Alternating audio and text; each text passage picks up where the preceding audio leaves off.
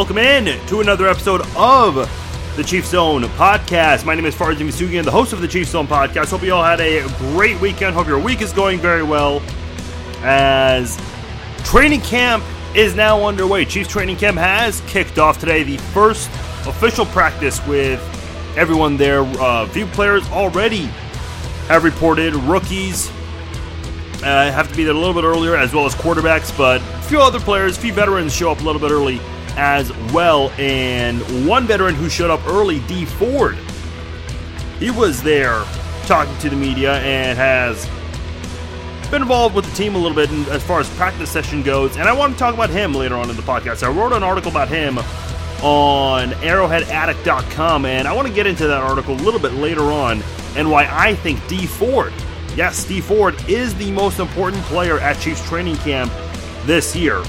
A lot of other topics I want to get into. but Bashaud Breeland. Now, I do, I, I will say, by the time you may be listening to this, things could possibly change. So we'll discuss the Bashaud Breeland topic from all aspects. He may have signed, he may sign by the time this happens, but uh, it, as of right now, it's very likely he will sign with the Kansas City Chiefs. I'll tell you why that's the case and what the Chiefs could be getting in Bashaud Breeland and how that helps Kansas City's situation at the cornerback position. A lot to get into with that. I'll give you guys kind of a look back at his four year career with the Washington Redskins. Also, I want to talk about the AFC West as it it looks like the national perspective, and I know it's been this way for quite a while this offseason, but I had a fairly solid idea that the Chiefs had some respect in this division, but it appears that a lot of people think it's going to be one of the other three teams winning the division, not the Chiefs.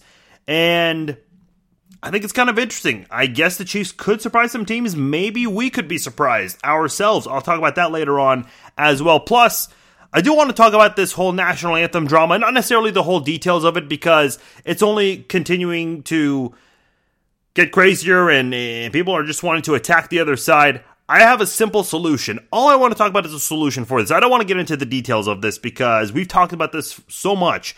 There is a simple solution that both sides need to work on. I'll tell you what that is later on as well. And speaking of the national anthem, and of course Donald Trump, uh, President Donald Trump, he's uh, he, he's talked about this quite a lot in detail. He was in Kansas City, and one former big name athlete in Kansas City, greeted him as Trump stepped out of Air Force One, and that athlete is getting slammed by uh, by fans here in Kansas City. Uh, I'll talk about that and whether or not you know we should really look into that too much, or whether or not we our opinions of a certain person should change because of their political beliefs. Uh, I'll get into that in the closing segments. Plus, here what one person did spending a lot of money for his son's birthday. I'll tell you who and what exactly they did with that money. You won't believe what this person did. We'll talk about all of that in the closing segments of the podcast. If you guys want to interact with me, you can do so in a couple of easy ways. Facebook.com slash Farzin Vousoughian. That is my Facebook page. Like my page. Follow me on Facebook. You guys can also follow me on Twitter at Farzin21. That is the tweet machine for you guys. And also my email, farzine at farzinevesugian.com. Very little time to waste. A lot to get into here on this episode.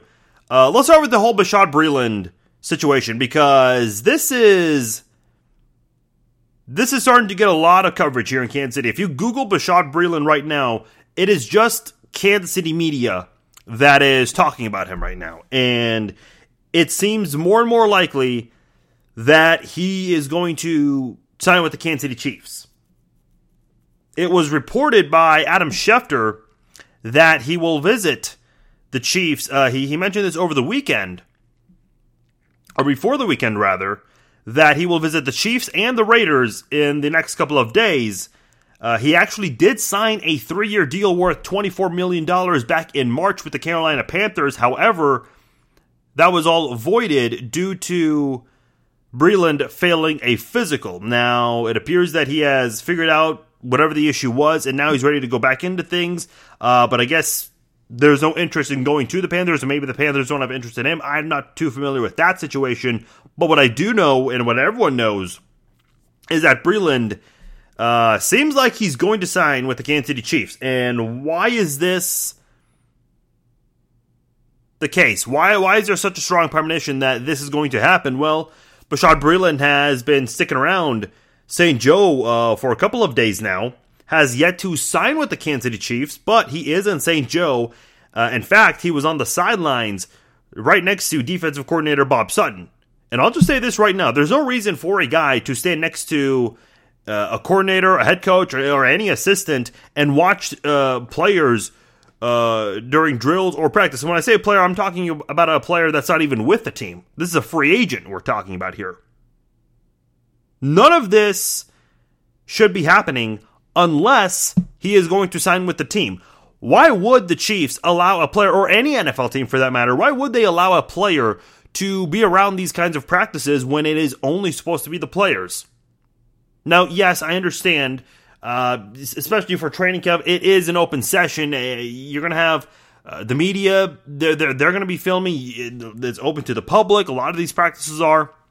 So fans can easily film the entire uh, practice session on their phones. Uh, so anyone can be anywhere at any time for these. Tra- if Bill Belichick wanted to come to St. Joe for one practice, I, technically he's allowed. I mean, look, look, what what makes him any different than a fan? Obviously, he'd be doing himself a disservice by not coaching his team, but you get the idea. My point is, any player, any coach can pretty much be anywhere they want to. Now, of course, there would be a certain fine because Belichick is contractually supposed to be coaching Patriots practice sessions, not necessarily at other teams' practice sessions. But you get the idea. Any free agent could could could be at any of these practice sessions uh, for for all 32 teams as training camps underway for all of them uh, but by the end of the week. My point is, he's going to be with the Kansas City Chiefs. My guess, they have agreed to terms on something and Breeland wants to be with the Chiefs more than the Raiders and any other team, perhaps they are working on some of the details of the contract, and his agent is working on that with general manager Brett Veach, who we haven't really talked about a whole lot on this podcast. And he's really done a good job putting this team together this offseason. Uh, he's really been a big part for a guy who's had this job for just a little over a year now.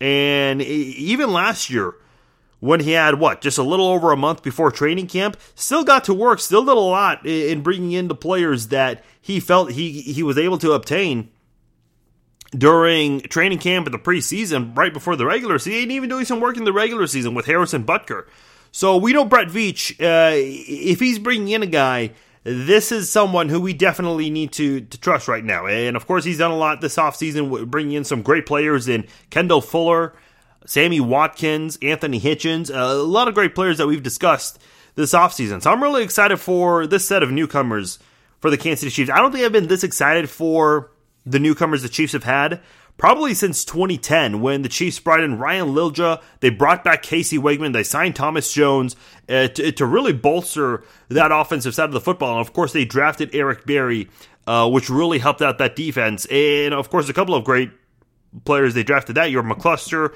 uh, Javier Arenas, uh, Tony Moeaki. I know a lot of those guys didn't end up having long, great careers, but still did very well that season in specific. And that was a great offseason for the Chiefs. And I don't think I've been this excited for some of the offseason additions uh, since 2010, uh, like I am right now. It kind of feels like Reggie Ragland's a uh, an offseason addition this year. I know that sounds silly to say because he was acquired about this time a year ago, uh, or a little less than a year ago. But the point being is, this is Reggie Ragland's first full offseason under Andy Reid and Bob Sutton. I think that's going to make a big difference for Reggie Ragland. If you thought Reggie Ragland did great last year, let's see how he's going to do this season with an entire offseason to to spend working with Bob Sutton and all of the other pl- players that he's going to be playing with for 2018.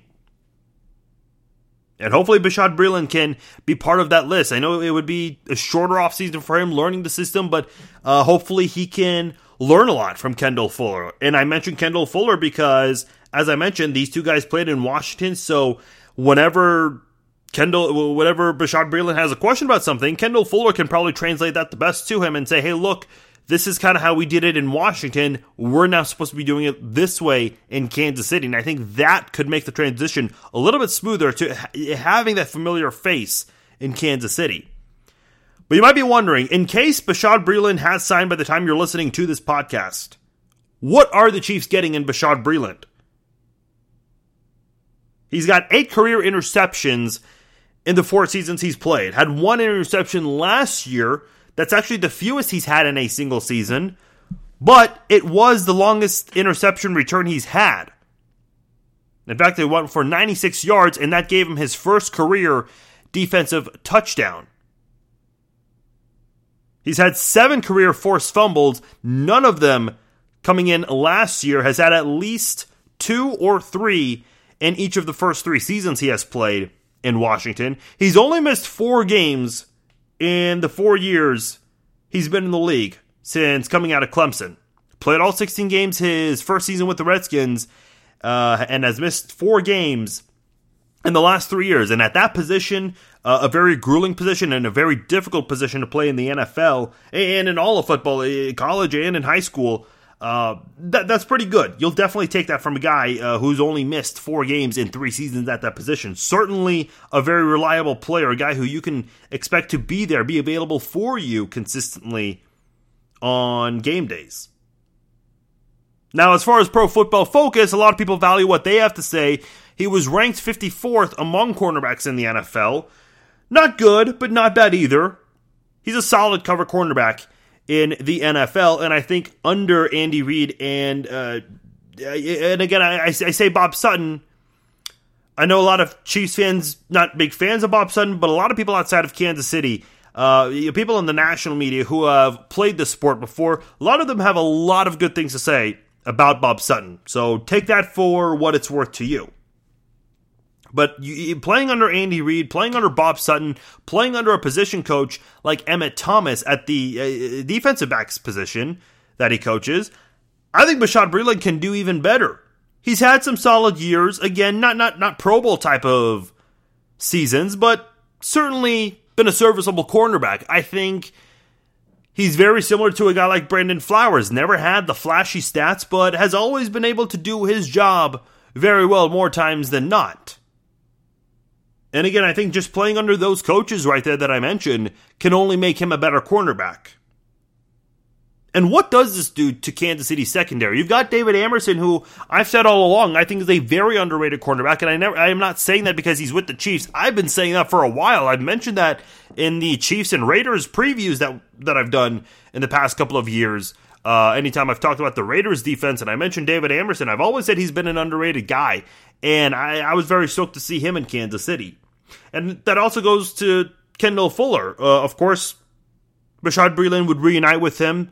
Uh, they spent the first, uh, the last two years as teammates in Washington. That was Kendall Fuller's first two years in the league, both with Washington. Of course, Fuller came from the Alex Smith trade.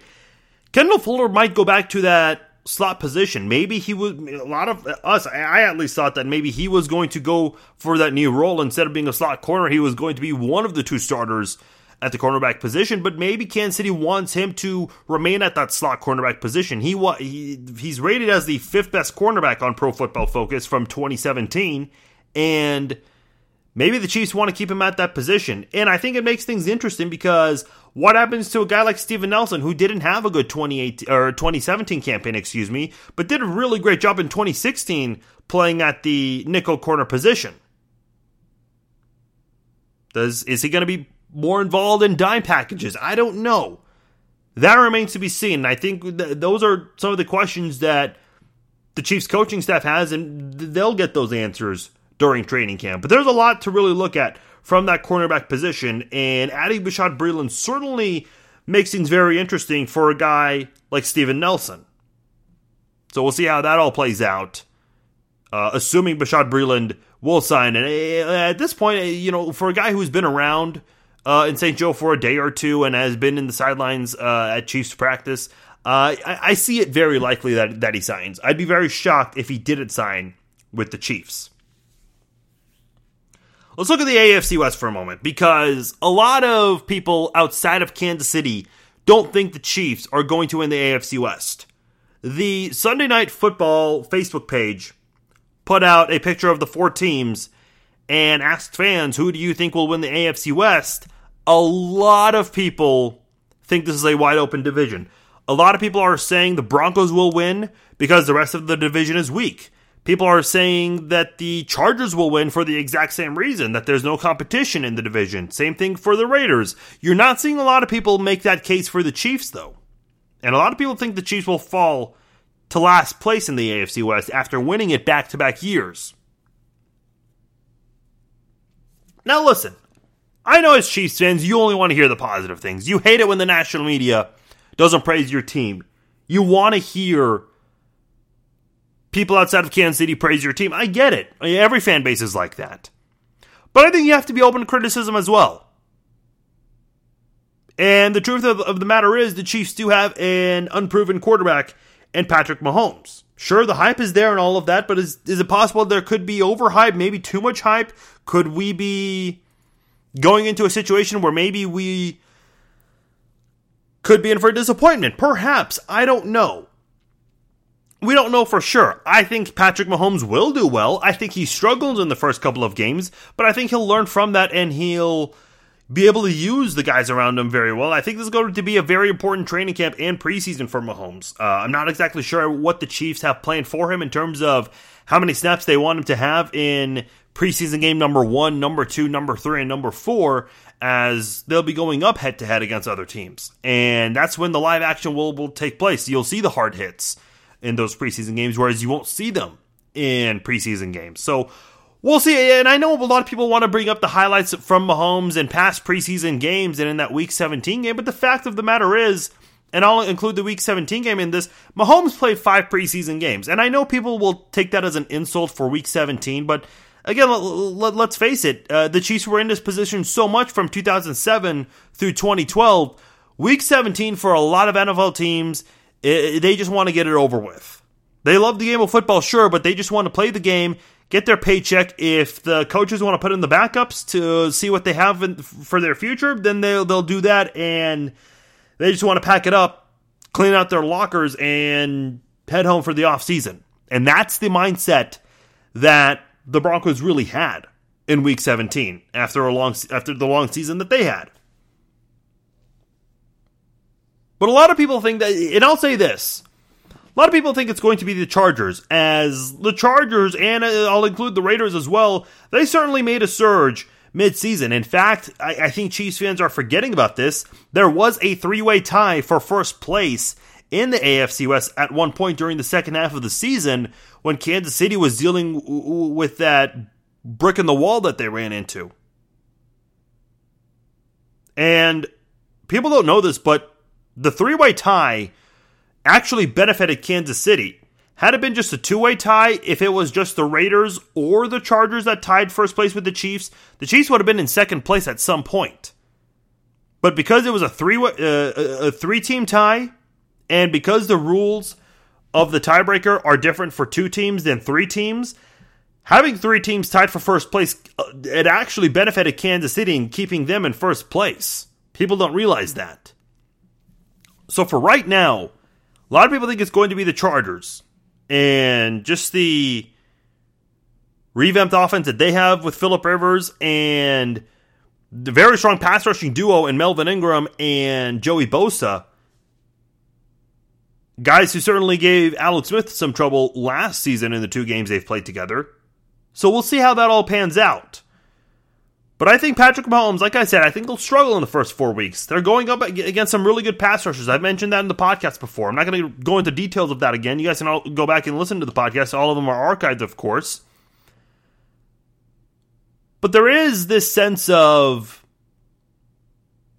you know, is Patrick Mahomes going to be able to live up to the hype? That's the narrative outside of Kansas City. And I think he certainly will. Maybe not right away, but with this offense, in an underrated offensive line, plus, how do you not excel? How do you not succeed when you have Travis Kelce as your tight end, Tyreek Hill and Sammy Watkins as your wide receivers, plus a couple of other good wide receivers on the depth chart, and Chris Conley, DeAnthony Thomas, uh, Demarcus Robinson, who I, I, really hope stays on the team. I hope he, he survives the uh, roster cut because this guy made some flashes last year, and I certainly think he has the capability of one day being a starter in the NFL, climbing his way up the depth chart. And of course, never forget yes, you have Kareem Hunt, the leading rusher in the NFL as a rookie, but under Andy Reid's offense, it doesn't matter who the running back is, they all tend to succeed because that's just what happens under uh, for an offense under Andy Reid. So I think a lot of people outside of Kansas City are going to be surprised how good this team will be offensively. Defensively, there's a lot of criticism surrounding the Chiefs, and I think that's certainly understandable. The Chiefs took a giant step back defensively and took a giant step forward offensively. Certainly did not expect that to happen in 2017, but that's the way things ended up unfolding. For the Chiefs defense, they'll be getting back Eric Berry. I think that's going to be a big piece for them that will certainly help improve the defense. Hopefully, Justin Houston can return to his 2014 uh, Pro Bowl form when he had 22 sacks. In fact, Adam Teicher has an article about that on ESPN how the Chiefs plan to get Justin Houston back to that 2014 form. You've got Dee Ford, who I'll touch on in just a moment. Hopefully, he can play in, in the form that he was in in 2016 when he was voted as a Pro Bowl alternate. And I think you've got an underrated front seven uh, with a guy like Chris Jones, and I think Anthony Hitchens and Reggie Ragland certainly are going to surprise a lot of people as the inside linebacking duo for the Chiefs. Keep in mind, last year, you're starting two inside linebackers in week one in that NFL kickoff game at Foxborough.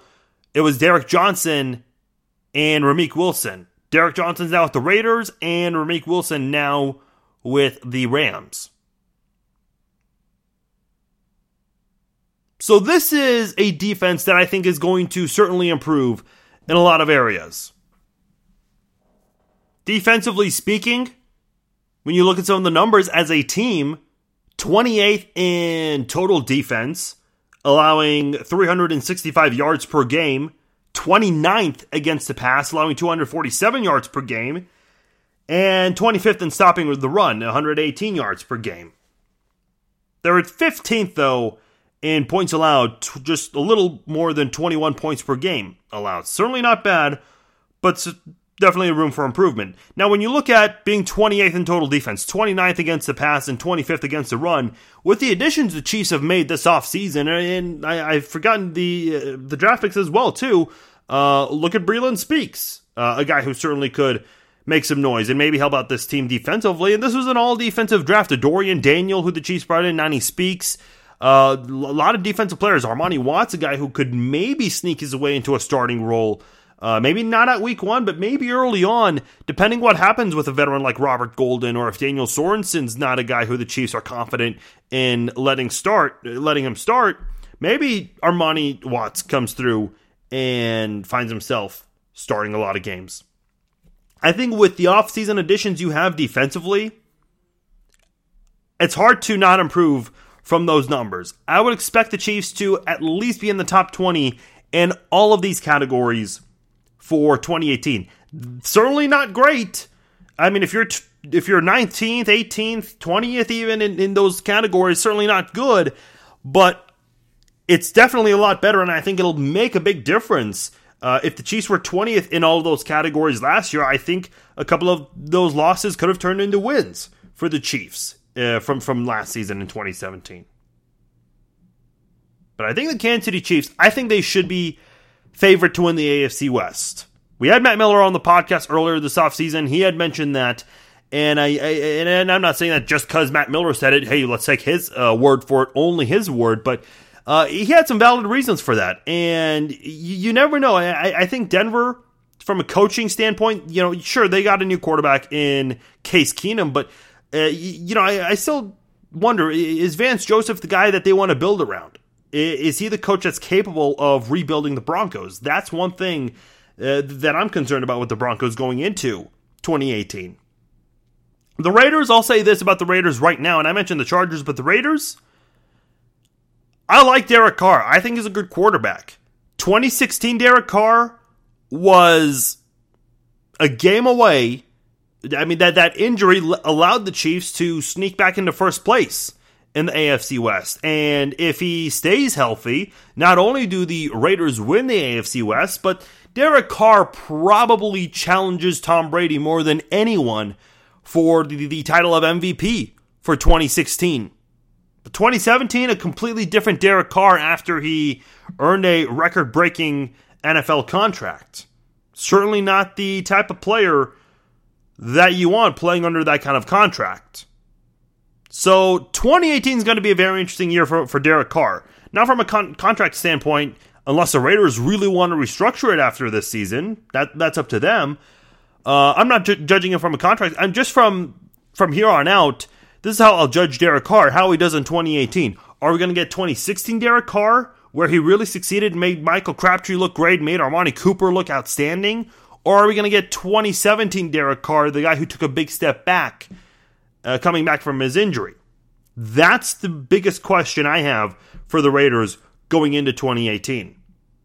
And listen, there are question marks around the Chiefs too. They certainly, I, I, don't think we, we should discredit the, the other three teams. I think Chiefs fans are really underestimating the type of damage that all these other teams can do especially to the Chiefs, especially to a redshirt rookie QB like Mahomes, uh, who's going to be dealing with uh, some really good pass rushers in the AFC West. A lot of great pass rushers.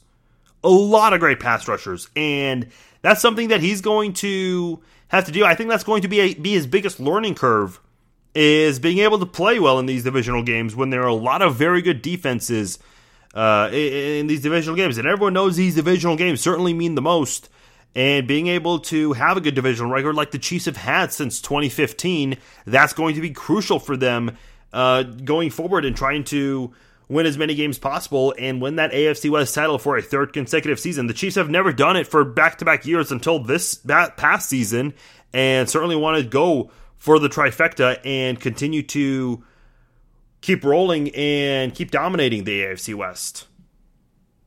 Let me know your thoughts. Facebook.com slash Farzine Twitter.com slash Farzine21. Already have a discussion about that going on the Facebook page and already seeing some of your guys' comments on there. So let me know what you think about this. Go comment on the Facebook page and join in on the discussion on that.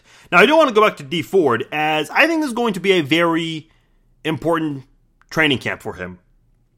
How does he do? I and I know Generally, we're not supposed to take preseason success too seriously because, you know, we, we've seen players not do great. Let me just put it this way. Remember the 0 16 Detroit Lions? That same Detroit Lions football team was 4 0 in the preseason.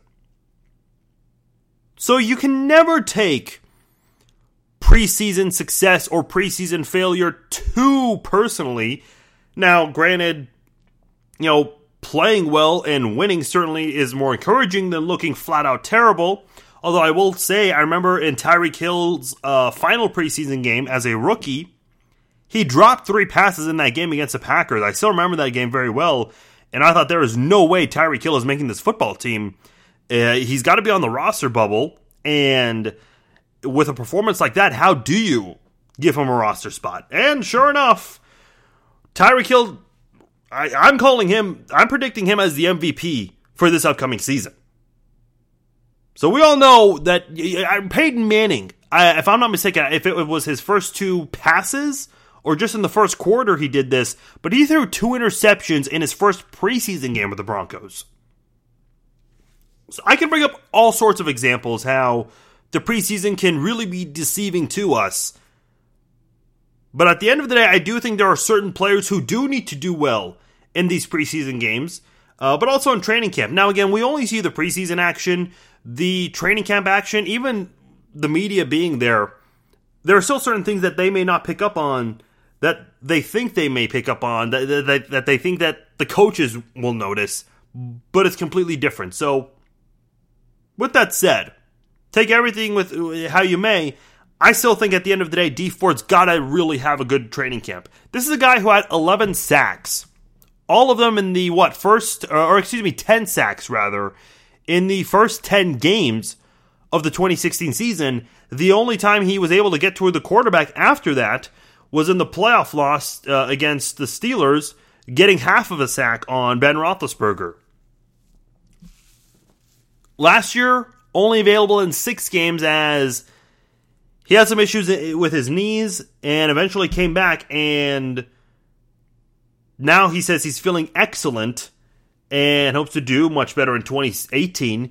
But that 2016 form, if we can get that kind of Dee Ford on a consistent level, this is going to be the same outside linebacking duo we pretty much saw in 2013 with Justin Houston and Tamba Hali, as those two guys were big factors in helping Kansas City get off to that 9 0 start. I think you'll see that kind of a, a, a pass rushing duo if Dee Ford can do that on a consistent basis.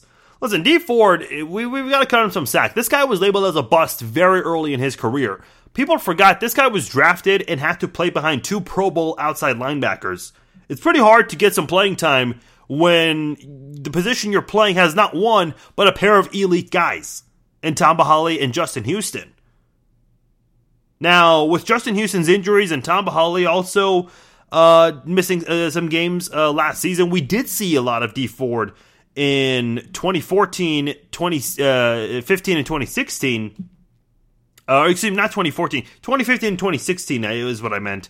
Uh, as well as last season with with Tamba Hali's absence, but we saw some really great moments, some solid moments, some flashes, and then we saw some really bad moments in D with Dee Ford. Not exactly sure what which Dee Ford we're gonna. Same exact thing with Derek Carr. Great 2016 season, not a good season in 2017. So what are we going to get in 2018? Is it going to be the 2016 Dee Ford, the one who did well in the first half of that season, but hopefully can do that on a consistent basis, or do we get 2017 Dee Ford? And I think we gotta maybe put an asterisk there because he did deal with some injuries in his knee that kept him out for 10 games that year. No one knows exactly. And I think that's why he is the most important player to keep an eye on in training camp and in the preseason games. And I think it's important for him to, to succeed and do well in order to be able to stay ahead on the depth chart. And listen, you know, eh, the Chiefs didn't have a first round draft pick, but with their first pick in the second round, they used it on an outside linebacker in Breeland Speaks. And Dee Ford, more than anybody, knows why the Chiefs made that draft pick because they're they're looking to to secure themselves. They want to make sure they're taking care about that position in case Dee Ford's not ready to go or if he's not doing well. So this is going to be a very important training camp for Dee Ford this year. Before we go to the closing segments for this podcast, I do want to touch on the national anthem drama that's just continuing to to to be discussed as the rule now is there is no rule and players are allowed to protest. There are teams out there that are putting in a team imposed rule saying that there will be fines and or suspensions if players on their team do protest. Donald Trump has continued to speak out on this and he's not very happy that this rule change took place. I, I gave t- Trump a little bit of credit for trying to reach for a solution when he said he would pardon certain players that NFL or pardon certain people that players may ask for, but I don't think that that'll lead to a solution. It was a start. It was a start, but unfortunately, this attacking uh, back and forth from both sides, and again, neither side is is, is on the positive side. I, I'm with the players and their First Amendment rights. I get that they want to speak out against police brutality and racism, and I'm completely for that. But when you want to attack the other side, I, I just think it looks bad on, on, on everyone. Both sides have been attacking the other side. And I know I'm asking a lot here, but because we're in such a negative era in life where there is all this negativity, people want to be negative, they want to approach another person and belittle them because they are they come from a different walk of life. We see people immediately putting up their camera phones and, and just basically recording the belligerent words that some people spew out of their mouths when they meet someone they don't like simply because of their ethnicity or they're, they're, they're, they're just different from them. We're just in a negative time frame, folks. So I know I'm asking a lot here, and I know with Trump's ego, this is asking even a lot more. But would it hurt for Donald Trump, as the president of the United States, to reach out to guys like Colin Kaepernick, who obviously was the trend starter here? Would it hurt to reach out to Marshawn Lynch, who Trump went after quite a lot on social media last year? What about a guy like Marcus Peters, who was very well known for protesting in a lot of the games last year? In fact, eh, eh, to, to correct myself, he actually protested every game that he was on the field for. At some point, he actually changed and stayed in, in the tunnel, then came out after the anthem. In fact, I remember Marcus Peters, uh, the idea that I'm pr- proposing, Marcus Peters actually had this. He actually tweeted Trump and said, hey, look, why don't we meet together and, and discuss some things?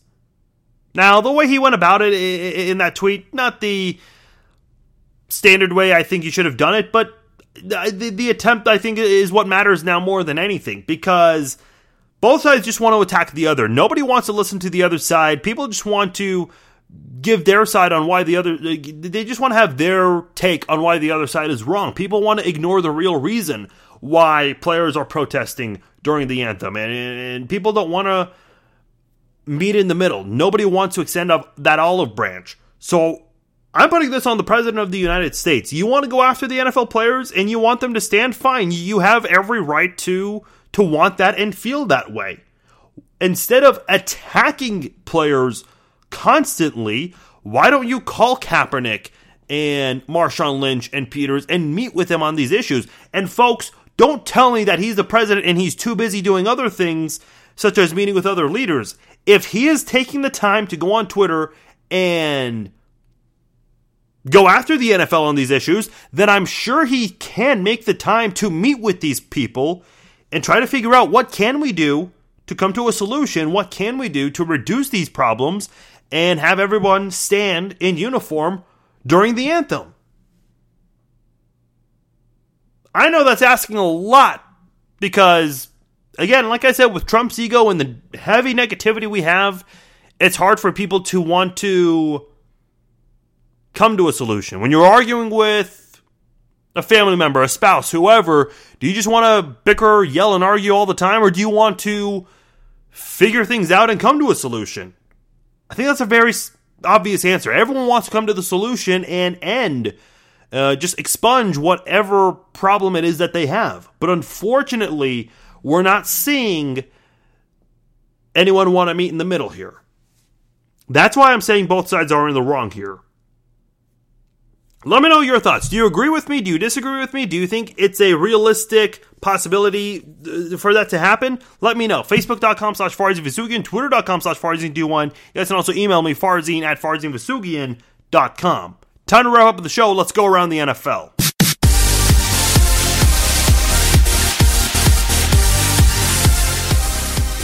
Big news coming out of Indianapolis as Colts head coach, new head coach, Frank Reich, formerly the offensive coordinator of the Eagles, says he plans on playing quarterback Andrew Luck in the first preseason game. As you may remember, Andrew Luck earlier this offseason was seen throwing for the first time in forever. Obviously, missed all of last season due to recovering from shoulder surgery, dealing with so many injuries in his throwing motion, his throwing arm, uh, just a lot of issues he's dealt with. He has missed 26 games since 2015, including all 16 last year. This is going to be very interesting because the AFC South, the past couple of years, has been won by either the Texans, when they haven't even had a stable quarter- quarterback, or the Titans, when they won with Mariota taking a big step back. And a big reason why the Titans made a head coaching change after they were eliminated from the playoffs. Kind of shocking, but despite beating the Chiefs the way they did, Mike Mularkey was fired, and they feel like he's a big reason why Marcus Mariota regressed uh, in his third season in the NFL. So, is Mike Vrabel, former Chiefs outside linebacker, longtime Patriot, is he going to be able to make that change? And can Deshaun Watson stay healthy? Because that's going to make a very interesting AFC South. And now with Andrew Luck coming back, can the Colts dominate this division once again? Shockingly, the Colts have not been the top dog the past couple of years. Maybe last year not a shocker because they were without luck, but the, the years before that, man, Uh, very shocking to see the Texans win the AFC South back to back years, despite playing so many different quarterbacks during that time. Bill Belichick refused to an- address any questions about the Malcolm Butler situation. Listen, why even ask Belichick any questions about any of these things? You know, anyone, Bill Belichick has been around the game for a long time. At this point, you know that in the non written rule for Bill Belichick press conferences, number one is he will not talk about the past. He only talks about the present and the present only. So, wanting him to dwell on something that happened in the past is just not gonna. It's just not gonna happen. It's not an option for Belichick. And say what you want about Spygate, Deflategate, all the controversies he's been a part of.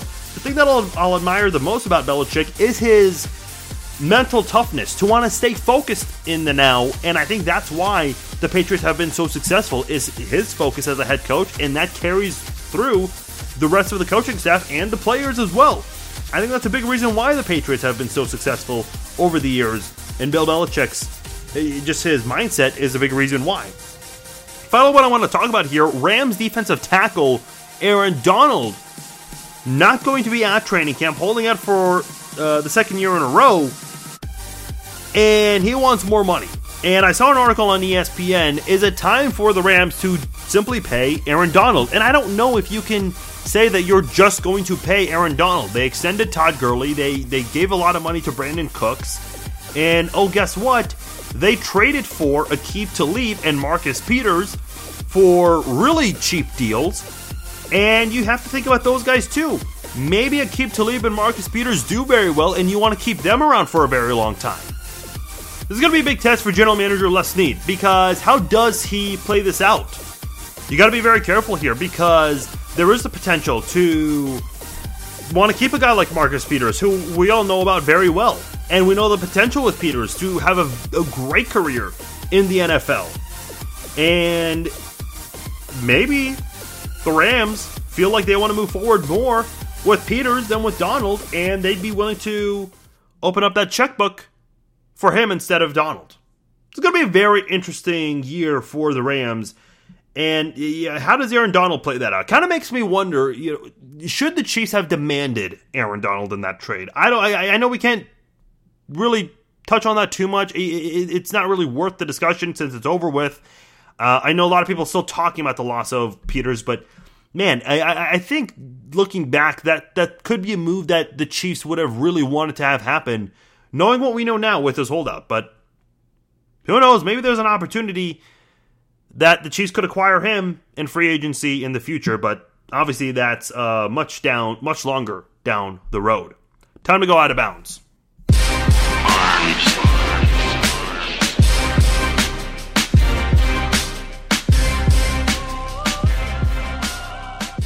Man, I bet it'd be great to be Dana White's son. Dana White, the president of the UFC, spent more than $1 million on a birthday party for his son, who, by the way, turned 16. Now, what exactly did they do? Dana White rented out a nightclub in Las Vegas, which is where Dana White lives, and of course, that's where the UFC headquarters are. Rented out a nightclub for his son's 16th birthday. What in the hell does a 16 year old need a $1 million birthday bash for, let alone a nightclub? If this kid gets a $1 million birthday party, imagine what kind of a birthday party this kid will expect for his 21st birthday. I think that's a very reasonable question, right? By the way, the million dollars Dana White spent on his son, it, was more than a million dollars. Uh, but that is more than all the fighters he paid on the night of the uh, season finale of uh, The Ultimate Fighter, which took place uh, earlier this month on July the 6th. Not the, U- not, not the UFC 226 event, not that one, the one that happened the night before uh, the Ultimate Fighter finale. All the fighters combined, including the bonuses, made $900,000. Dana White spent a million dollars on uh, his son's birthday. I, um, on his 16th birthday. I, I bet it'd be great to be Dana White's son as a 16 year old. But imagine that if you're 16 years old, you know your dad's got a lot of money. He's he's gonna throw this million dollar birthday bash. All the girls are definitely coming to that party. The Dana White son's a pretty lucky guy. Good for him. Good for him. Uh, good for this inventor, by the way, in London, who created a jet suit. Uh, in fact, the, the article actually does compare it to uh, Marvel's Iron Man, uh, in the way this jet suit is kind of created and the way it works, you can go as fast as 32 miles per hour, and you can go up uh, up to 12,000 feet. And the price for this in American dollars is uh, is on sale for four hundred and forty five thousand dollars. So whoever you know uh, owns the Drai's nightclub in Las Vegas, you know, the million dollars that Dana White just gave you, you could you could use half of that on this jet suit. Let's be honest here. Who in the hell is going to spend all of that money and who truly needs a jet suit? What are what exactly are you going to do with a jet suit? What do you need that for? It'd be cool, don't get me wrong, but are you really going to spend all that money? I mean, you can buy a fairly decent, a really nice house in the Kansas City area depending on, on, certain every city's obviously a little bit different on, on pricing and such neighborhoods as well but $445,000 you can spend that on, a fairly nice house uh, at least in the Kansas City area. I don't know. I, I mean you guys let me know who honestly will spend all of that money for a jet suit and why. I think that, I mean let, let's use some logic here. Let's use our money on something more viable by the way, final topic I, would, I want to discuss here George Brett, of course, former Kansas City Royal, uh, heavily, well, easily the best Royals player in franchise history. He has been slammed recently because he was one of the first couple of people who greeted President Donald Trump when he landed in Kansas City and exited outside of Air Force One. George Brett was one of the very few, uh, one of the first five people who shook his hand and greeted him. And a lot of people are shocked, by the way, that Mayor Sly James did not get an invite, and the president is supposed to extend an invite to the mayors of the towns he visits. Did not give one to Sly James, as he confirmed on Twitter, but somehow George Brett got in there. I kind of question that, but not the point here. My point is, are we so now? Listen, George Brett's a very dislikable guy for many reasons. His attitude, the way he talks to fans when they approach him and want a picture or an autograph. You are the best player in Royals history. Give the people the time of day uh, for a picture and such. I don't think it would hurt. But the point being here is, should we? A lot of people say they hate George Brett or they've lost all respect for him because of this. Are we really going to let our opinions change because of someone's political opinion? Are we really going to dictate our lives because of politics? I get politics has has really affected us so much today. But listen, I love wearing Under Armour gear. The the CEO of Under Armour endorsed Donald Trump. I'm not going to stop wearing Under Armour because uh, the guy endorsed Trump a lot of people are canceling their subscription to Netflix because Barack and Michelle Obama have a big hand in in some in some sort of project with Netflix. You're really going to cancel because of Obama? I mean, look, you don't have to love the guy, but you're really going to dictate, you know, your your movie viewing experience, in which Netflix is a very popular way to do so, TV shows and movies. You're going to let that really dictate your life. I think we're really letting it's okay to have your political opinions. I mean, look, everyone has them. But to let it dictate your life on a personal level like this, or to change your point of view about someone for their politi- political viewpoints because it differs than yours, I think that's a big part that's hurting our society today. And going back to the national anthem discussion that I had earlier, I think that's a big reason why we are continuing to discuss that because neither side wants to meet in the middle. And if we let this continue, the negativity will only continue. Time to throw some penalty flags.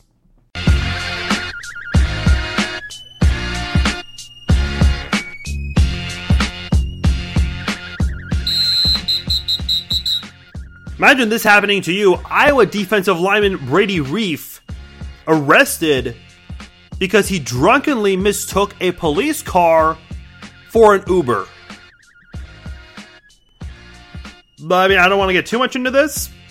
Obviously, very silly situation, very silly reason to get arrested for, but at least while drunk, he thought he was getting into the Uber.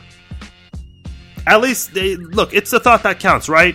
We, we've got to give him at least credit for that, at least trying to get into an Uber. Uh, but he got in the backseat of something different and much worse. Now, here are people who should be arrested, and I think this is completely innocuous for, for people to do. But for the second time now, and maybe by the time this podcast is out, it'll happen again. But Lakers uh, Lakers fans continue to vandalize LeBron James murals. There's a very nice mural that has some of the Lakers legends Kareem Abdul Jabbar, uh, Magic Johnson, Kobe Bryant, Shaquille O'Neal, and then they have LeBron James in the middle as he's now going to be part of this special fraternity of, of histor- Lakers legends, essentially. And the, the part that has LeBron James has been vandalized. Now, Good Samaritans have gone out there to help rebuild that and make it look just as good as it was before. But I think people are taking this way too personally. I get that for the longest time there was a debate between LeBron versus Kobe. Who is uh, the best to compare to, to Michael Jordan? Or who is better than Michael Jordan, as, as some would feel? Listen, you can still have this debate and still appreciate LeBron being on the Lakers. I don't understand this whole deal with the Lakers being bad for a few years now, now that they get the best player in the NBA, Lakers fans now I, I, mean are they are they hurt that they got the best player in the NBA? I don't get it. I've never seen a fan base so upset that they got a, a, a, the basically the best player. I, I don't why would you not want the best player? I don't understand that. I can't get the logic in that. And wanting to, not only is this vandalism, this is someone's hard work, someone's hard artwork. And I'm not into art, I, I, I don't know a lot about art, but I can appreciate someone that takes the time to put together something really big like this or any piece of art. It's never easy to construct.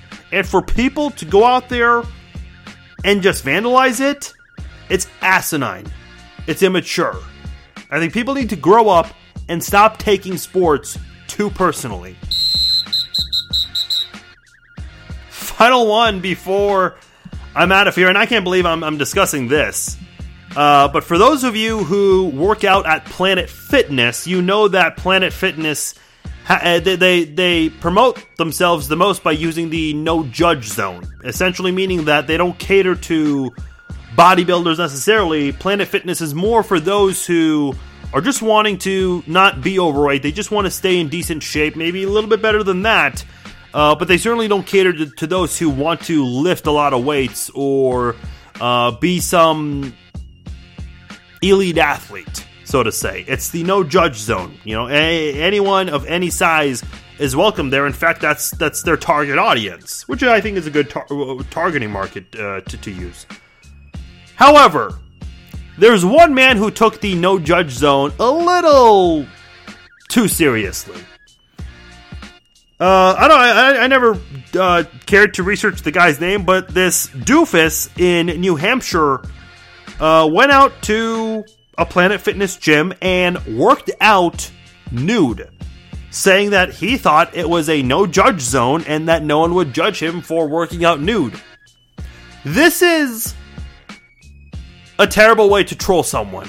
You know what the no judge zone means. That doesn't mean you go out there, act like a complete knucklehead, and make things uncomfortable for everyone else. I'm not exactly sure what this guy was thinking or how bored he was or if he was under the influence of something a little crazy. But yeah, uh, I mean, you want to talk about people getting arrested for drunkenly mistaking an Uber or vandalizing? Well, this guy worked out nude at a public gym and got arrested for that, and certainly should have been the case. I mean, look, what, what, why are you doing that in the first place? What are you trying to accomplish by doing so? I think we all know you accomplish nothing by doing that.